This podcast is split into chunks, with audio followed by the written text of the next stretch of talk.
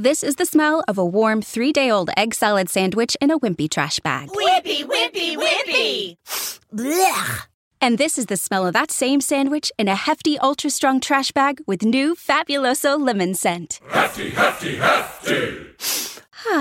Smell the difference? When life gives you stinky, get Hefty Ultra Strong with new Fabuloso lemon scent. It smells like clean, freshly picked lemons. So no matter what's inside your trash, you can stop the stink and smell the lemon. Blog Talk Radio. Hello and welcome to Leading Edge Love Radio. This is your host, Sumati Sparks, the Open Relationship Coach at sumatisparks.com. And today we'll be speaking with Sherry, who has been a conscious polyamorist for most of her adult life and really loves to spread the information about the choice that we have for the types of relationships we have. And she and her partner live in San Francisco and host open relationship and polyamory gatherings, as well as other kinds of sex-positive events throughout the year, which I want to hear more about. So welcome to the show, Sherry. Well, thank you. Thank you so much, Sumati, for having me. Really appreciate being here. Thank you.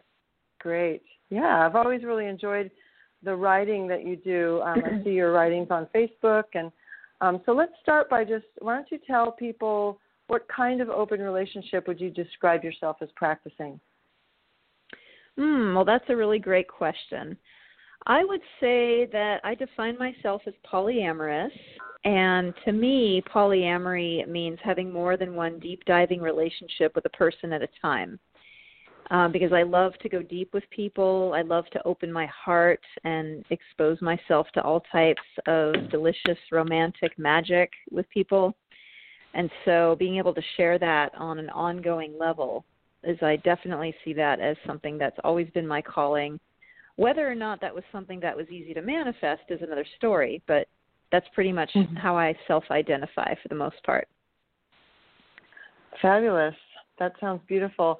So you love to go deep and open your heart and expose yourself. So I want to unravel that a little bit. So you have a partner, don't you? Do you guys consider yourselves primary partners or nesting partners or what?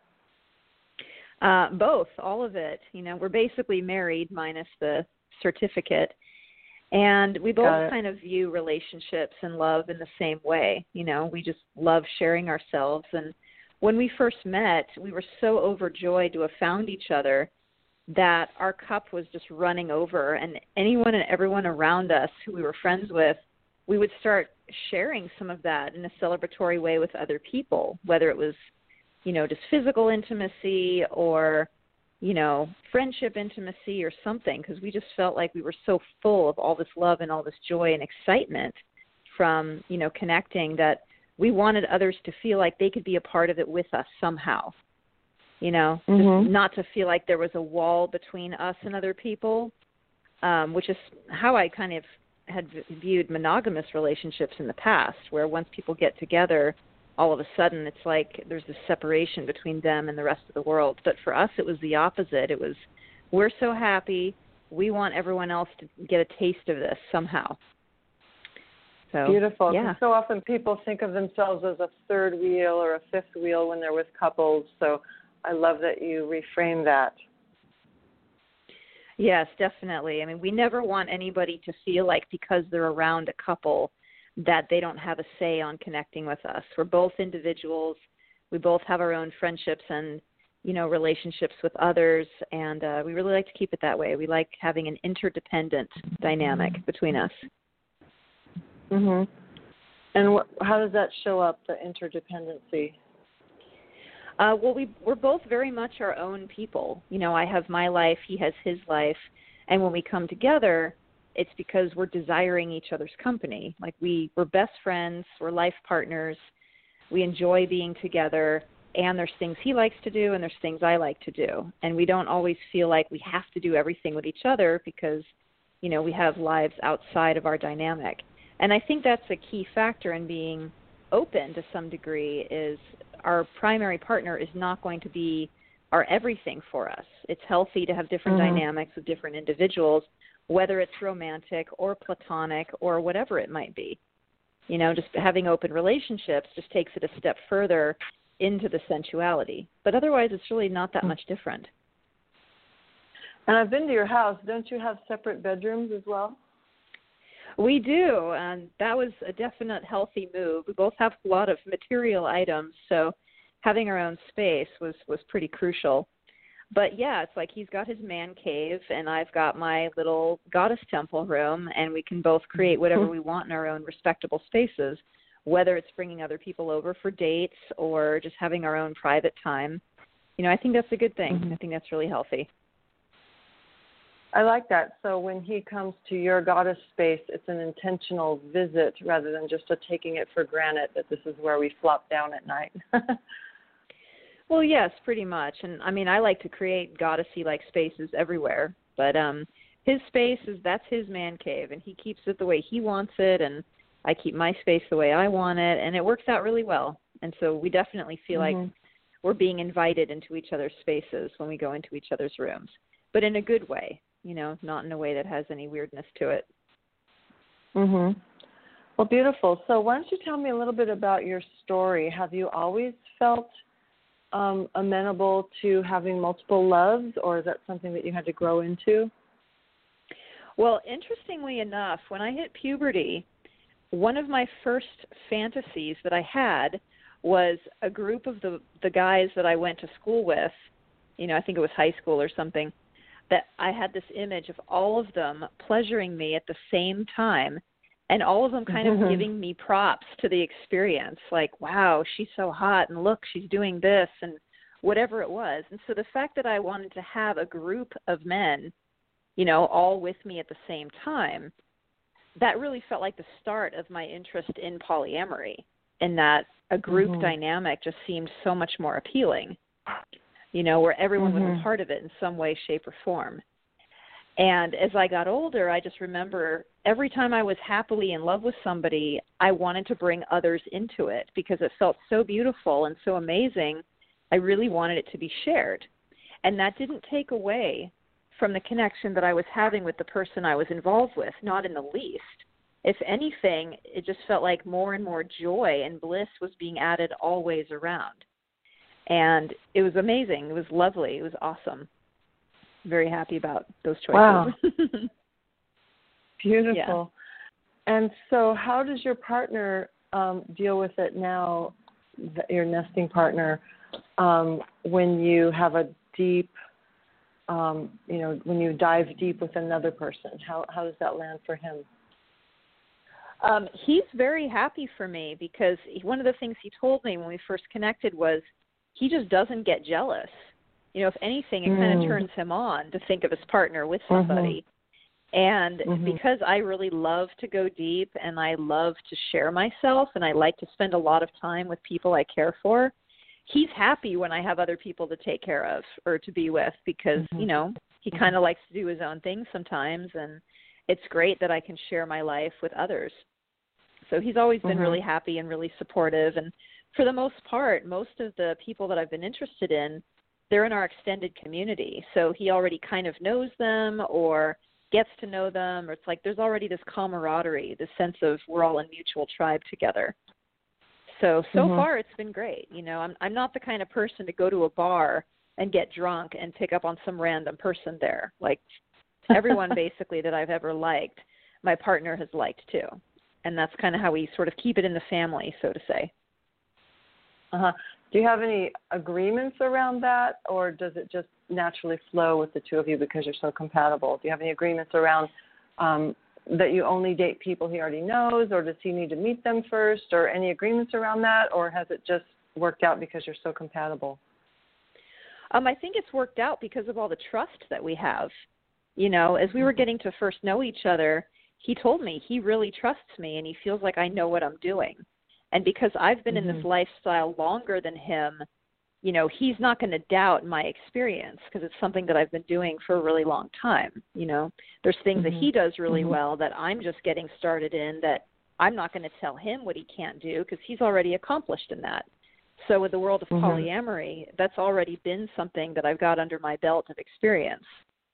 So pretty much, you know, as long as I'm safe and don't do anything, you know, spooky, but I really wouldn't do that because to me that's not a fun time anyways, you know. Mm-hmm. So, yeah, I wouldn't say that we have specific agreements other than enjoy yourself and be safe and have a wonderful experience. Mm-hmm. And then how do you feel when he has other loves in his life? Well, you know, he's very easygoing, and for the most part, he gets crushes on women all the time, and they're usually women that I know already or have had friendships with for mm-hmm. years and years. We'll go to a party, mm-hmm. and then he'll tell me, oh, yeah, I like her, and I like her, and I like her. I was like, oh, my gosh, I've been in, like, a woman's circle with this person, and, you know, I know this mm-hmm. person come from here. And, you know, so he also tends to keep it within his own personal bubble, or our personal bubble, mm-hmm. so to say. And when he's had lovers, they've been women that I'm good friends with. And so once again, mm-hmm. it felt very compatible because we all knew each other.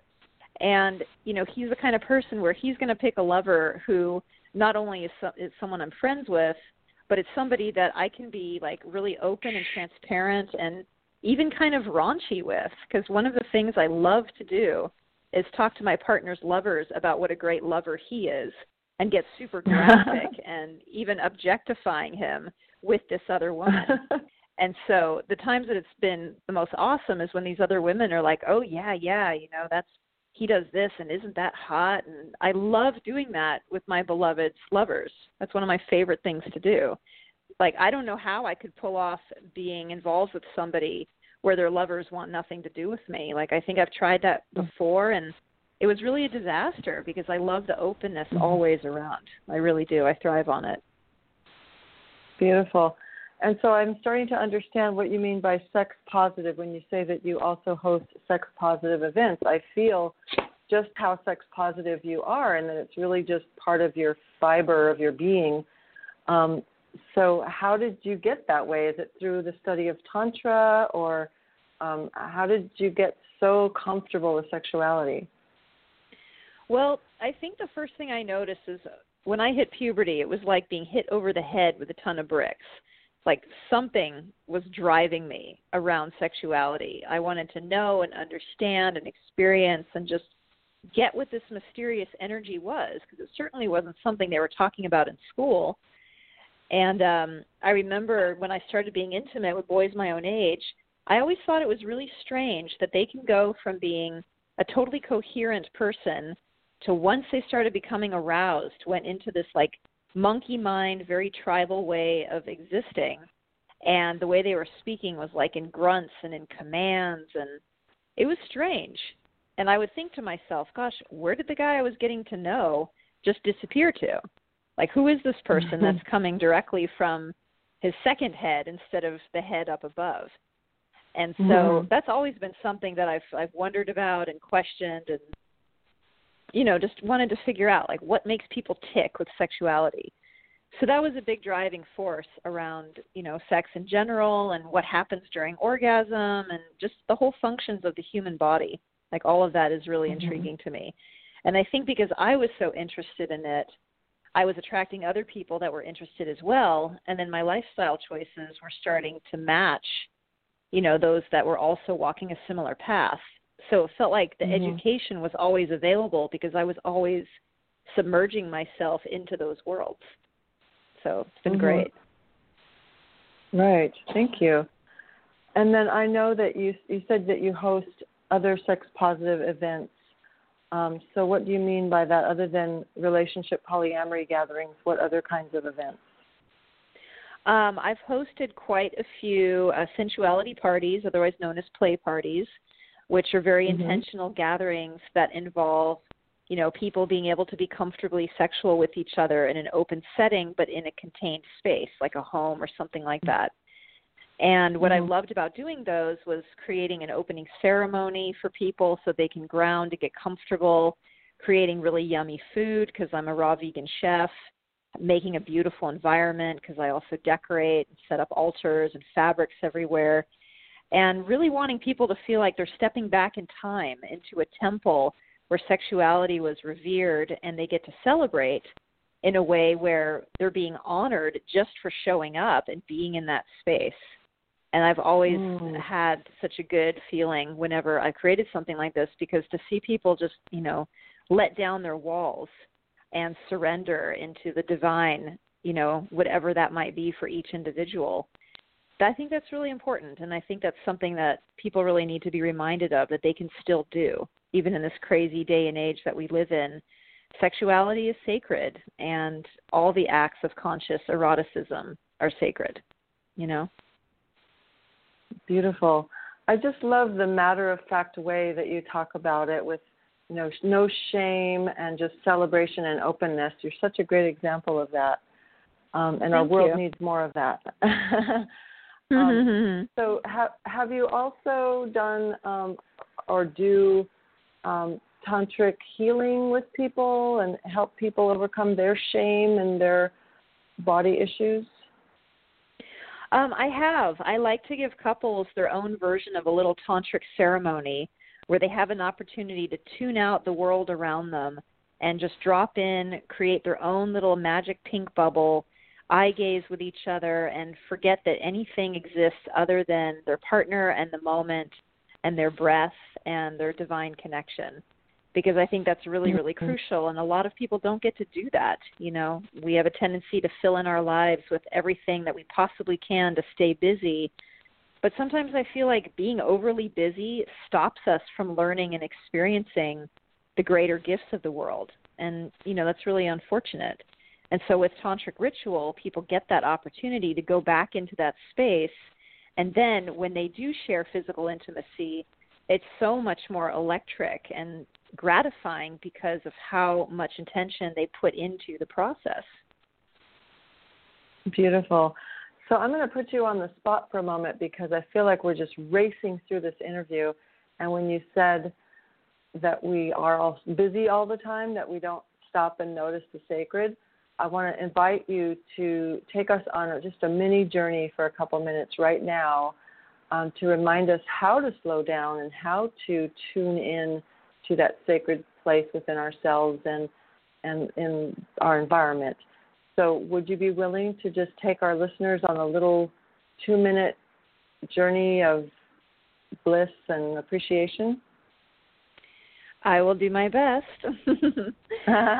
So for those people out there who are listening, if you can start by just getting into a really, really comfortable position, whether you're sitting, whether you're laying down, and if possible, close your eyes.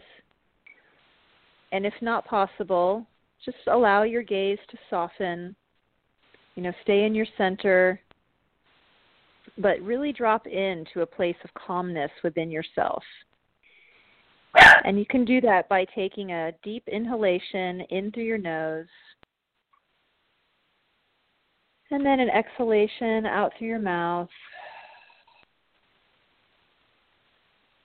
And continue to inhale and exhale. Just feeling your body relax with each breath. Letting go of anything that doesn't serve you in this moment. And as you breathe in, imagine a bright light shining inside of your heart that's magnetically pulling all the beauty and all the love that you can imagine.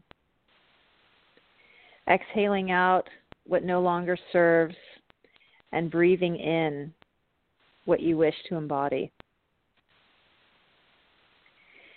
And as you take in all this beauty and all this love, if there's someone or something special in your life that you'd like to connect with, call them in.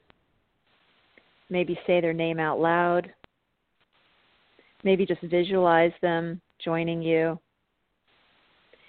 And see if there's room in your heart and in your personal space to bring in others that you may feel that love with.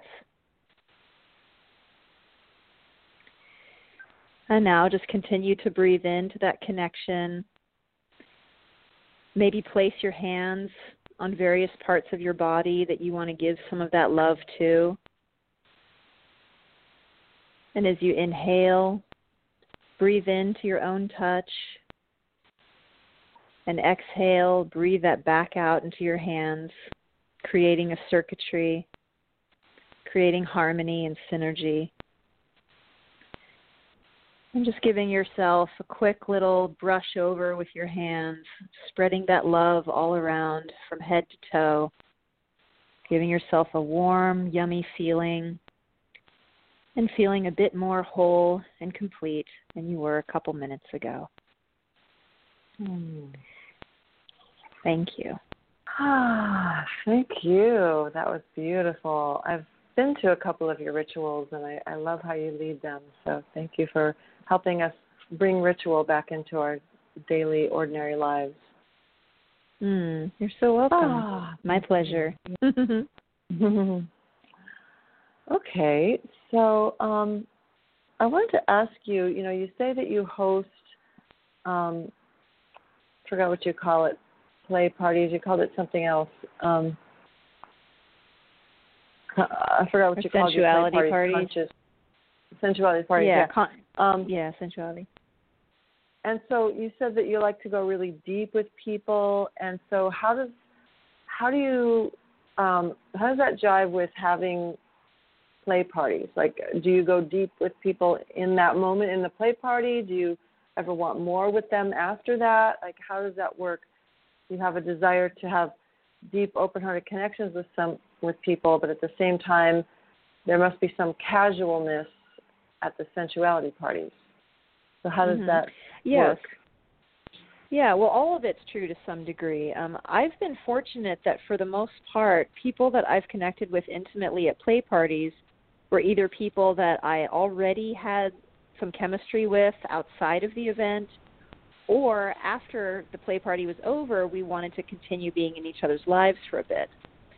So that's worked out really well in my favor, that it wasn't just like a one-off experience and, okay, thanks, that was fun, goodbye. Like, I haven't had that.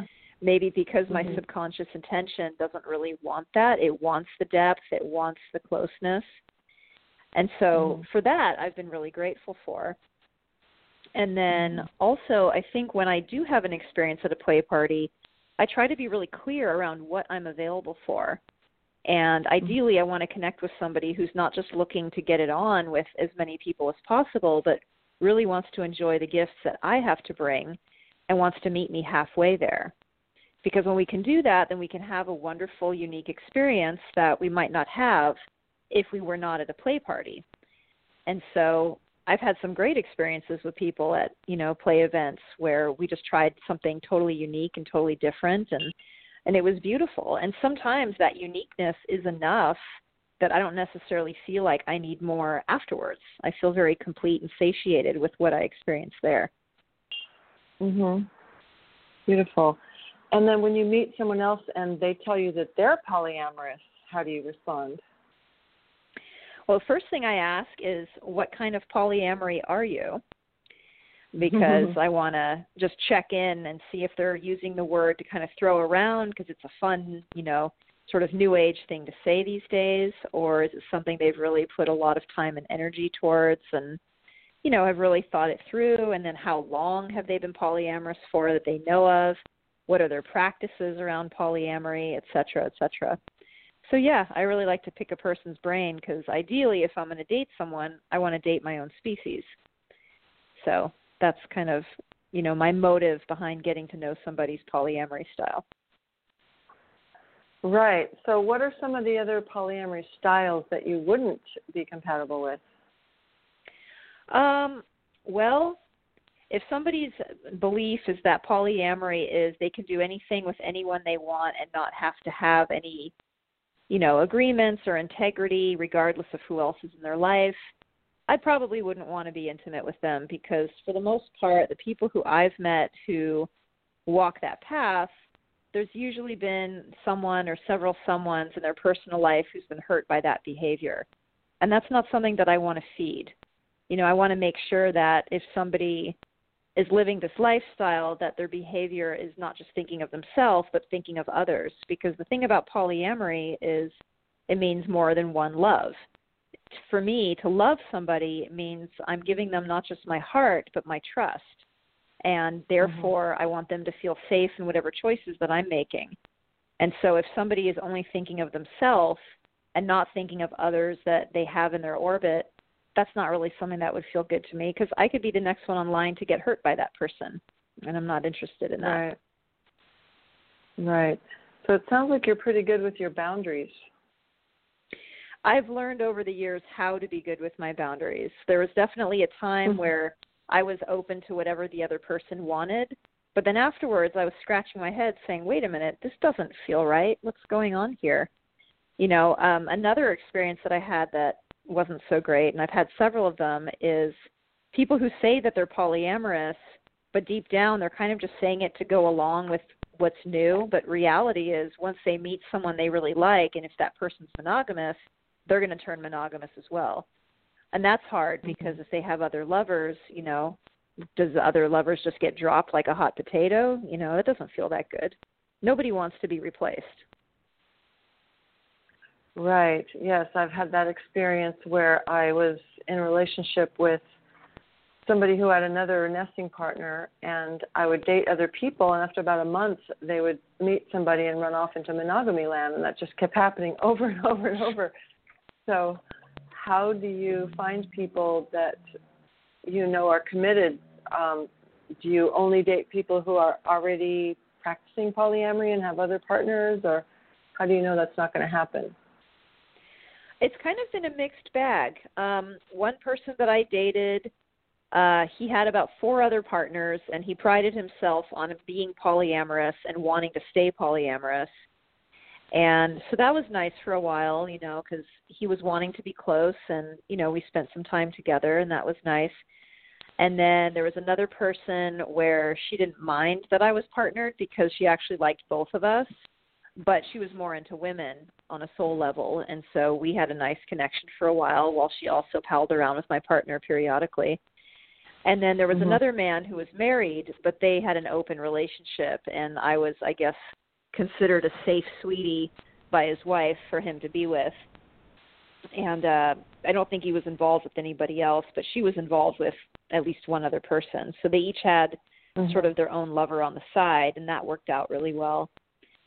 And, yeah, so kind of dynamics like that for the most part, where different people just had a different background, different availability.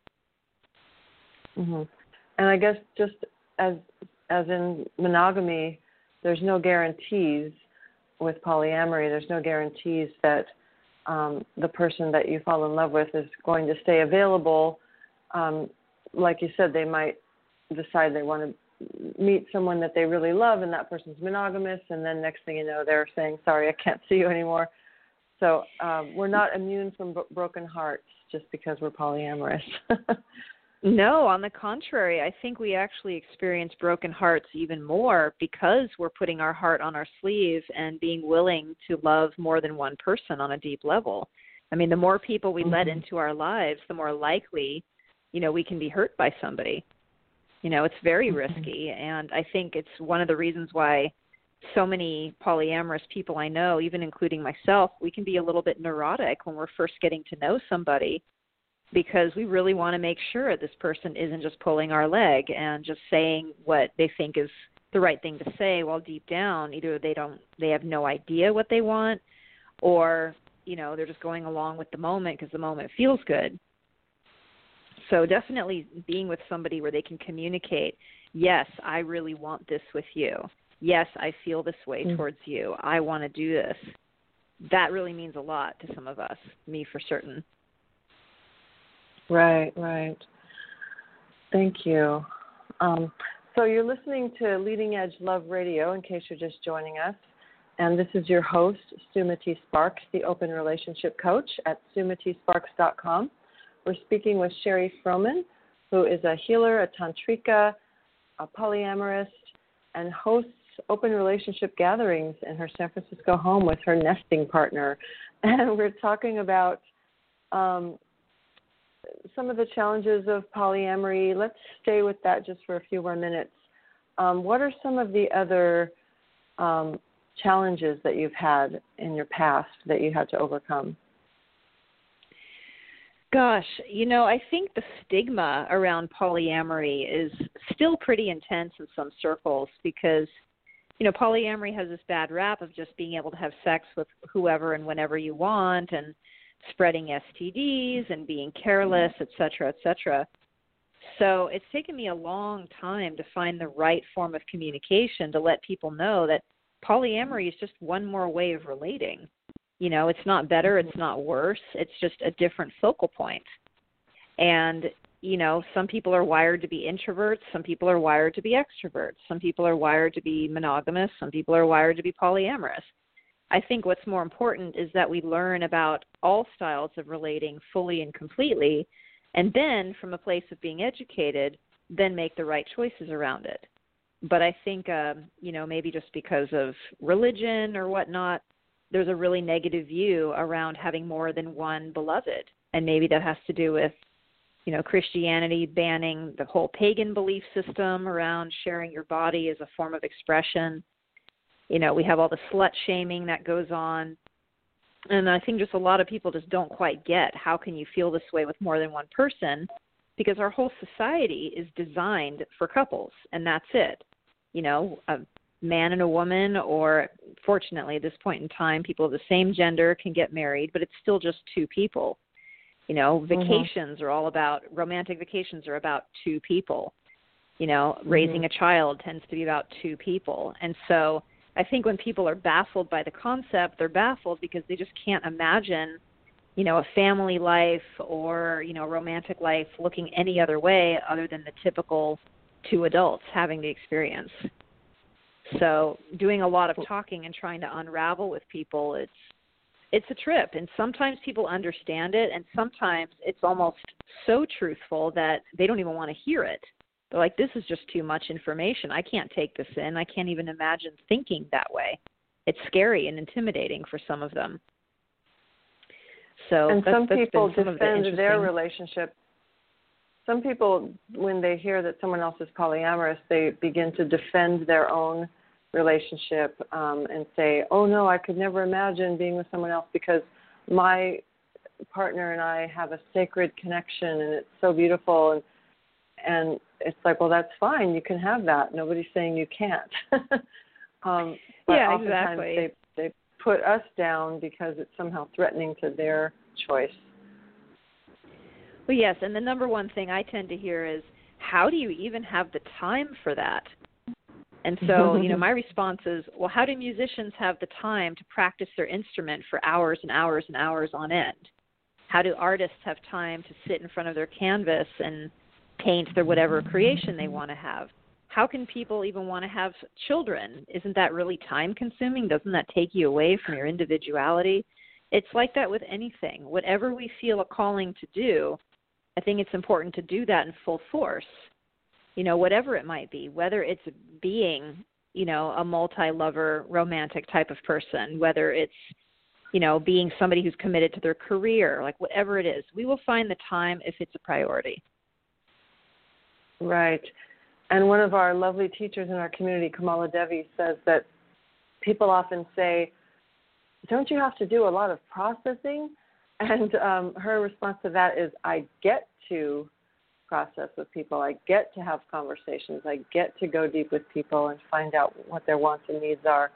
And she talks about how on her father's deathbed, he said he wished he had had more time for relationships.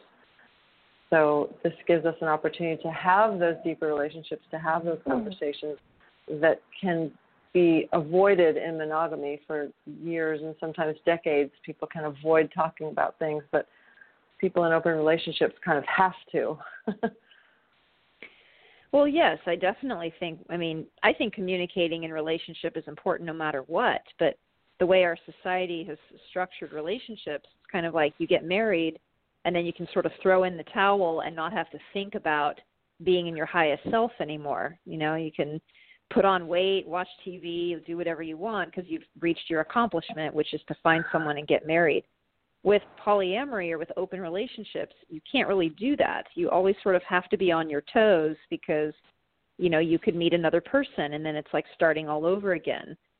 So you have this great resource around staying young, staying vibrant, staying clear, and using your voice to be able to connect with people. And the more people you connect with, the more you have the opportunity to use communication skills and to really practice being, you know, a very conscious being overall. So do you think people are kind of born polyamorous or naturally polyamorous or monogamous? Or do you think people can learn to be that way? It's a good question, because since a lot of people don't have equal knowledge or experience with both, it's hard to say what people are either born as versus what they strive to be. I think the biggest difference that I can see with monogamy and polyamory is with a monogamous relationship, at least one that's, fairly healthy, having that one person to go deep with is enough. And then there's other aspects that a person might want to have in their life that have nothing to do with sex and romance that are just as important. While with a polyamorous person, they're wanting to integrate other aspects of their personal life in with the romance. So their best friend might also be a lover. Their nesting partner is a lover. The person who they travel around the world with is a lover. The person who they're working with is a lover. So there's just more integration with the romantic self and the rest of their life. So I tend to see that as being, sort of like what a difference is. Mm-hmm.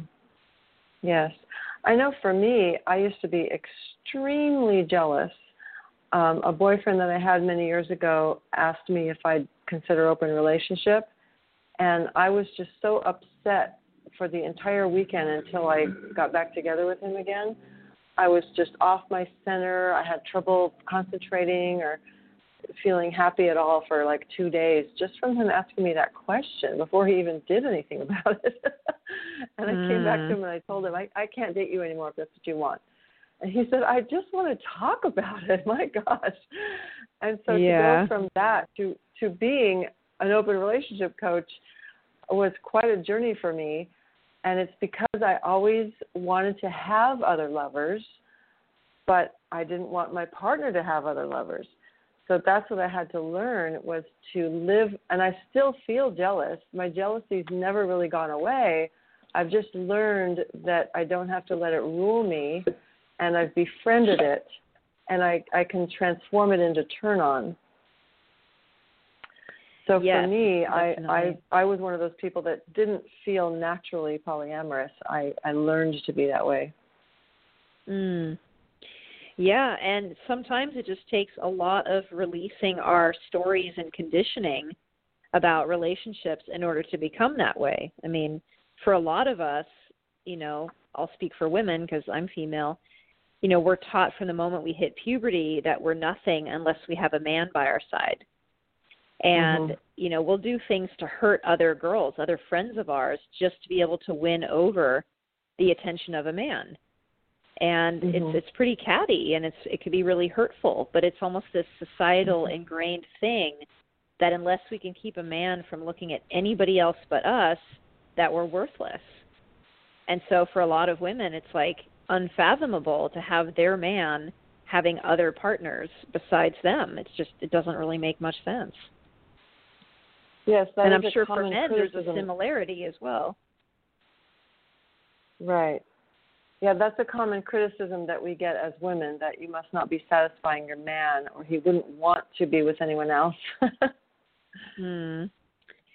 Yeah, and that's hard. And I think that there's some men out there that don't like the idea of their, female partner being with other men either, because of the competition that men tend to have with each other, or as they call it, the one penis policy only.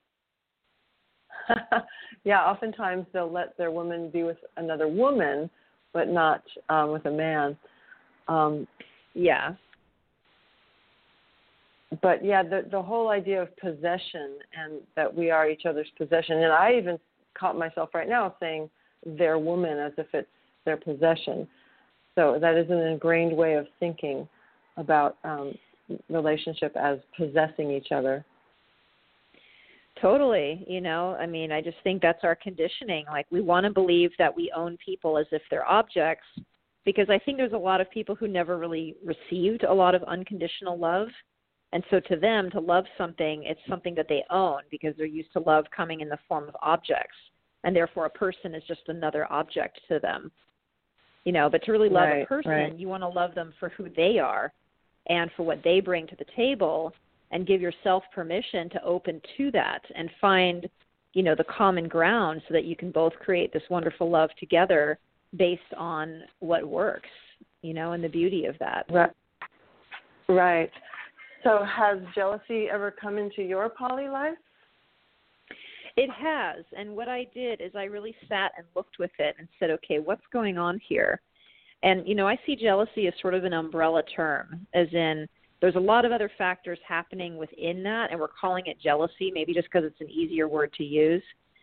But I think when I've experienced it is when I sensed mostly a lack of availability from a lover that I wanted to be closer to, or, you know, possibly that there was a way they were showing up for another person that I had been craving for them to show up with me for a while and didn't realize that until I saw them interact with another individual. And then it was like, oh, okay, I understand what's going on here. This dynamic that you two are sharing, I've been kind of missing that with you for quite some time now. And I want to be able to revisit that with you because that's a really important way of being with a beloved for me. And I want to make sure that we still have that before I can really give you my blessings to be with anyone else in a similar way. Wow, that's powerful what you just said. You're craving something and you see your partner doing it with someone else and you realize that you've been wanting more of that. So that takes some practice, detaching from the hurt, to be able to articulate what it is you want and to ask for that. Yes, definitely.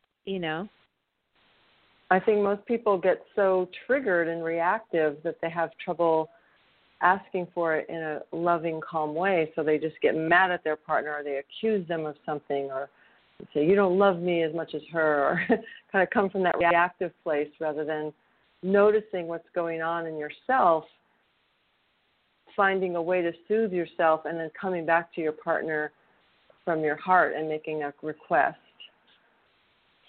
Yes, I mean, that's important. And then even when I'm getting to know somebody, there's always that tender space of, you know, are they really into me? Do they really have time for me? And, you know, if they're going to be open to connecting with other lovers, like, how is it going to work out? Like, and I think that's a natural way to feel, like when you're first testing the waters with a new person. So, you know, I think that's more just a sensitive ground in general rather than true jealousy necessarily. So I think there's space to feel all different levels of insecurity, and that, of course, just has to do with what are your needs, what are your wants, what are your desires, are they being fulfilled, and to get really specific. Because I'm never going to say I don't want a person to be with another individual. I'm going to say, hey, I'm really actually needing something to feel close to you. Is that something that, you know, we can share with each other? Yeah, and it just takes an ongoing practice of self-love, reconnecting with yourself. I think it's a very spiritual path. And I know that I was able to be as open as I am now because I went and took 4 months by myself in the woods, away from everybody, so that I could really get to a place where I wasn't defined by my relationships, where I really enjoyed my own company. And I had a partner, and I told him, I set you free for this 4-month period. Go do whatever you want because I'm not even going to be here. And that really helped me to tune into my own needs and who I really am and not need my partner to define that. Yeah. No, that's a really good thing. I think we all need to learn how to have solo and alone time because a lot of people are defined by who they're in relationship with. And as great as it is to be close to others, you know, because we are social beings as humans, it's also good to know who we are individually because we might discover something about ourselves that we never would have figured out if we were always around other people. Right. So what would you say are some of the, let's say, key elements in successfully being polyamorous? Well, definitely knowing how to communicate because, you know, like I mentioned before, you don't just throw in the towel once you find one relationship. You're constantly working at yourself and working at your ability to attract. And, you know, therefore you kind of have to be on your toes as well as far as, you know, just knowing how to be with people in general and knowing how to think of others, knowing how to be considerate, knowing how to plan, knowing how to be responsible, knowing how to be in integrity. And these are all good things to have as traits. I know some of my monogamous friends will be like, oh, that just sounds like so much work. And it's like, really? Being an awesome, conscious person is a lot of work? I mean, come on, we can do better than that. And the other thing that I sort of noticed, and this is just kind of my take on it, is it seems like men who have a strong feminine and women who have a strong masculine seem to do really well with polyamory. And my guess is because, you know, for some men, they might think that, ooh, polyamory, I get to have a bunch of hot chicks on my arms and go out with Betty one day and Susie the next. And but then when they actually try it out and they see it's completely different, they kind of lose interest. And I think it's different for a lot of men in that, you know, if they have several female lovers in their lives, that's multiplied the amount of times that a woman is going to be, let's say, on her period or PMSing, multiplying how many things she's going to want to talk about when she's going through her process, multiply the fact that their lovers might even talk to each other about him, all the things that, you know, could be seen as annoying or too much about, well, that's what girls do. But, you know, if you're a man and you're going to have several women in your life, be prepared for, you know, the women to be women, and you're going to have to take it and hold the container for it. So right. I think that's something that, you know, for a lot of men, they just have to look at it. Do you really want to accept that level of femininity in all its forms around you? And then on the flip side, for a lot of women, you know, a person has to be really good at scheduling and planning when they're going to be seeing their different lovers. And I know some women that just the idea of having to stop whatever intimate flow they're having with one person and shift over to the next, that's really difficult. And so they choose to stay monogamous because that way they don't have to sort of jump in and out of different romantic dynamics with people. They can just stay with one, and that's that, you know, and having to actually create like a calendar. And by the way, calendaring is now a verb in the poly world. It's pretty funny. To calendar, to put things on the calendar in relation to your relationships. That's kind of a masculine trait. You know, it's very heady, it's very linear, and knowing how to plan a person's time, you know, that takes some, you know, brainy style thinking. But, you know, as a female myself, I always say, if you want to honor Mother Earth, you got to honor Father Time. Right. And for some polyamorous people, they feel like it's more intimate to share their Google Calendar with someone than to have sex with them. Yeah, and I haven't gotten to that point yet, although I think it's kind of humorous that some people have that going on, to be honest. I mean, for me, if I can't remember when I'm going to be seeing somebody, then I've got too much on my plate, really. Right. And what are some of the other elements of successful polyamory? Well, definitely choosing people that are, you know, cut of a similar cloth, that want the same things as I do, and being able to talk about it all in the beginning. You know, with my current partner, one of the things I said to him, because we met on an online dating site, is not only did I ask him, so are you really looking to be in a relationship? I also said, what would you say is some of your shadow sides that come up when you're in a relationship? Because I wanted to know, like, what am I going to look forward to, either in a positive way or a not-so-positive way, if I decide to move forward with this person, you know? And so I think with polyamory, it's kind of the same thing. Like, how available is this person? Do they want what I want? Are we compatible? You know, all of this is important. I think it's just like, you know, finding even one partner, but it's being more specific because, you know, it's a little bit more cutting edge. There's more things possibly, you know, that could be of risk. Are they already partnered with another person? Do I need to meet that person and, like, have a bond with them? Like, what do they want in order to make this work out with me? Mm-hmm.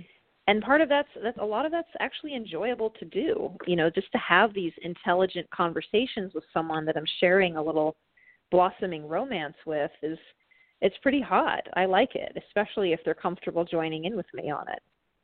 And sometimes we don't know what works for us until we go out and try it. So with my clients, I have them kind of imagine what they would like, go out and do a little dating, and then check back in with me in a couple weeks and see how that worked and if any adjustments need to be made. Because I made mistakes for years at a time. I got stuck in relationships that didn't work, and I had an investment in it, and I just stayed there. And I wanted somebody like me who could say, you know, that's not a good match for you, so let's pull back and regroup again. Yeah. Yep, it would really be great if we always had somebody that could kind of be our mentor and let us know certain things. But that's also the beauty of being in an open relationship community, is there's a common language mm-hmm. now that so many of us have, and that's kind of our little, you know, pool to choose from when it comes to creating friendships and loverships. Is, you know, it's now expanding, you know, globally, that if somebody wants to be in this lifestyle, there's resources. And so I definitely think being open in community is extremely helpful and extremely supportive, because, you know, you all have common ground with each other to some degree. Yeah, I'm glad you said that, because I think that's super important, to have a community of people that are practicing open relationship, because there's no there. Although people have written books, there's really no Bible. We're all kind of making it up as we go. So to be around other people where it's been normalized can be very healing. Yes, for sure. Definitely. It takes a village to raise a polyamorous group. Exactly. Very true. Okay. So is there anything else you'd like to add before we start to wrap up around how you've been able to be so successful? How long have you been with your current nesting partner? For about 8 years. 8 years. So any other nuggets that you want to share about how you've been able to pull that off? You know, I think we just knew from the moment we met that we not only wanted to be in a relationship, but we wanted to be with each other. And I think that was just such a heartwarming thing for me to experience, was to connect with a person who was a yes down to his core, but not from a needy, insecure place, from someone who had spent a lot of solo time and had done his work, and he was ready to go, as was I. Mm-hmm. Mm-hmm. Right. And you met on an online dating site? Yeah, we met on OKCupid. It was a total fluke thing. My cousin had told me about it, said I should check it out. I got on there, and a few weeks later I reached out to him because I liked his long hair. And he responded, and we went on a date, and it was pretty much magic from the moment we met. And I just loved feeling how open his heart was, and yet that I could trust his boundaries if he wanted to say no. Mhm. Yeah, well, good for you for finding your mate. Mhm. Yes, and I hope to find more mates in the future, because if it can work with one person, I don't doubt that it can't work with more. Mhm. Would you ever be open to adding another person into your family, like living with you? Definitely. I think that would be great. I mean, you know, economically, I think group relationships make a lot of sense, because the more people that can help pay the rent, the better it is for everyone. The more breaks people get when there's more of a shared dynamic. You know, it's kind of like having housemates, but everyone is intimately involved with each other. So it's like the best of both worlds. Right. Yeah, I dream of a whole community of, you know, 100 people that all share that lifestyle. Mm-hmm, for sure. That all live together, yeah.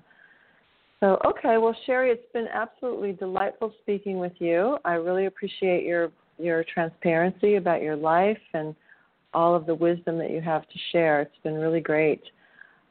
So if people want to get a hold of you, would you like to tell people how to find you, or if they want to learn more about your events or anything like that? Sure. They can email me, and my email is spelled huggima@yahoo.com. And a lot of the events I have, they're just kind of sporadic. You know, I tend to do things more in the moment whenever it seems like there's a calling for something. I also love having my space be used by other people when they want to host events. And There's been a lot of sex-positive events at my home that others have been in charge of, and I love, like, providing the space for that. Mm-hmm. Right. So my house is your house. So it's Huggima, Huggima @yahoo.com. Yes, correct. Okay, great. All right, Sherry, well, thanks again for your time, and I will look forward to seeing you on the campus. Wonderful. I look forward to it as well. Okay, have a good evening. Bye-bye. Thanks. You too. Bye.